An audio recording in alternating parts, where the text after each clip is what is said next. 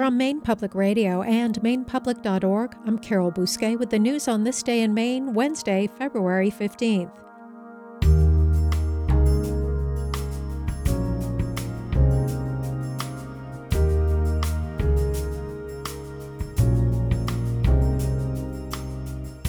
This Day in Maine is made possible by listener support and by Eastern Basements, a division of Maine-owned Eastern Mold Remediation, offering basement waterproofing solutions.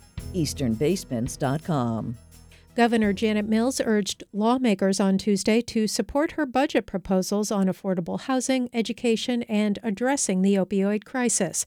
Kevin Miller reports.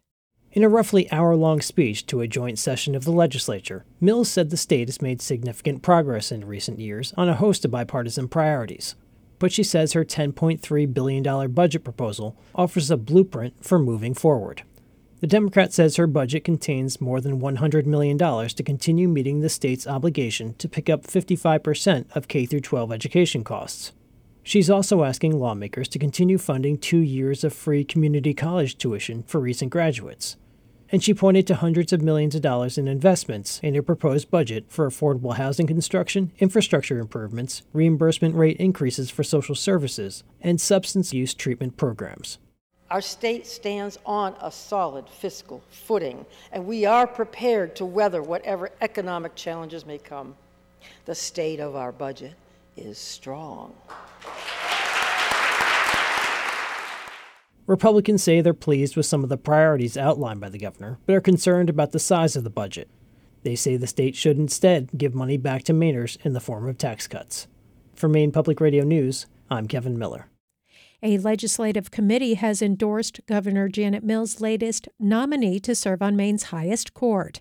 Justice Wayne Douglas has served on the district court or superior court for more than twenty years and has also presided over York County's Drug Treatment and Recovery Court. Mills nominated the seventy-one-year-old for Maine's Supreme Judicial Court following the retirement of Associate Justice Thomas Humphrey. Douglas addressed the Judiciary Committee on Wednesday. In the end, we are all working to deliver justice fairly, impartially, and humanely for people and all that they care about. And it's been an honor for me to play a small part in this process, and I would welcome the opportunity to continue in the role of Associate Justice on the Supreme Court. The Maine Prosecutors Association, the Maine State Bar Association, and the Maine Trial Lawyers Association all supported Douglas. Committee members voted ten to two to recommend the nomination to the Maine Senate. A Cumberland County judge has dismissed a lawsuit brought by Northern Light Health against a slew of pharmaceutical companies for their role in Maine's opioid crisis.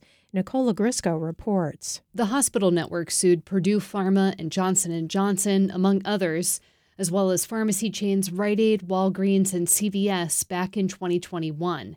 Northern Light argued that the drug companies and pharmacy chains drove up the hospital's cost of doing business during the ongoing opioid crisis.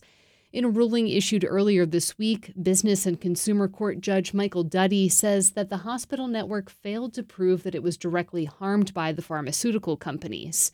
And he says Northern Light didn't show that harm done to the hospital is any different from the experiences of first responders, family members, and others who provide direct care to those who overdose. Northern Light Health runs the Eastern Maine Medical Center in Bangor and nine other hospitals in the state. seven hundred sixteen people died in Maine last year of overdose deaths, another new state record. A Northern Light spokesperson says the company disagrees with the court's ruling and is evaluating its next steps. For Maine Public Radio News, I'm Nicole Lagrisco.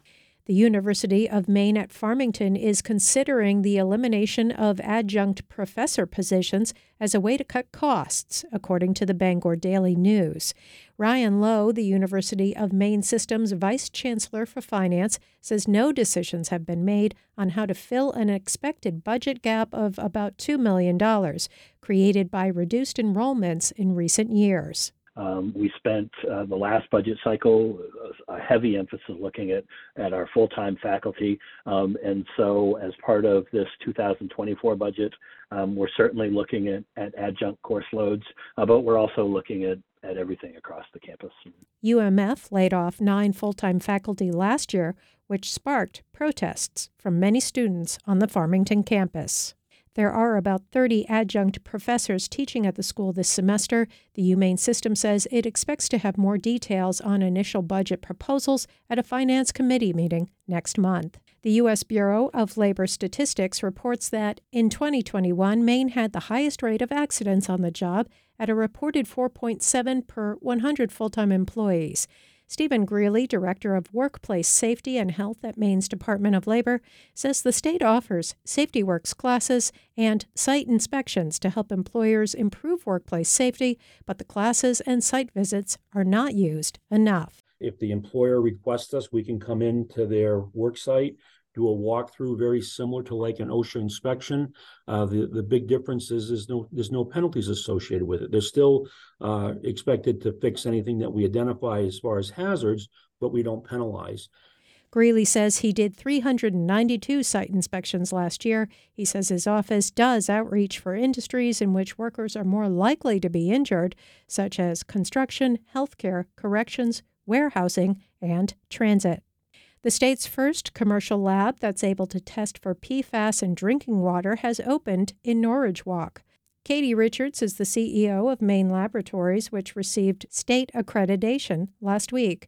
She says she opened the lab to help address a backlog in testing. What we're hearing is that testing right now is taking anywhere from four to five to six weeks to get it turned around. And our goal, you know, coming in and starting out is that we would be turning testing around in a in a two-week period of time. Richard says they're able to turn around results quickly because the lab is focused solely on P FAS. The long-lasting chemical has been widely used in common household products and has been linked to harmful health effects. A new report shows that last year was the second warmest on record in the Gulf of Maine, just behind twenty twenty-one. Murray Carpenter reports. According to the report from the Gulf of Maine Research Institute, twenty twenty-two fits into a recent pattern. With the exception of twenty nineteen, each of the last ten years is within the top ten warmest years on record. Researchers are trying to better understand the precise mechanisms of warming. The Institute's Dave Reidmiller says shifting ocean currents are one factor. Over time, what we've seen happen is that the, the relative influence of the Gulf Stream in the Gulf of Maine has increased compared to that of the Labrador Current. Reidmiller notes that temperatures are likely to continue to climb due to climate change. For Maine Public Radio News, I'm Murray Carpenter. And that's today's Maine News. For more stories, visit maine public dot org and join us for Maine Calling at eleven tomorrow morning. I'm Carol Bousquet. Thanks for listening.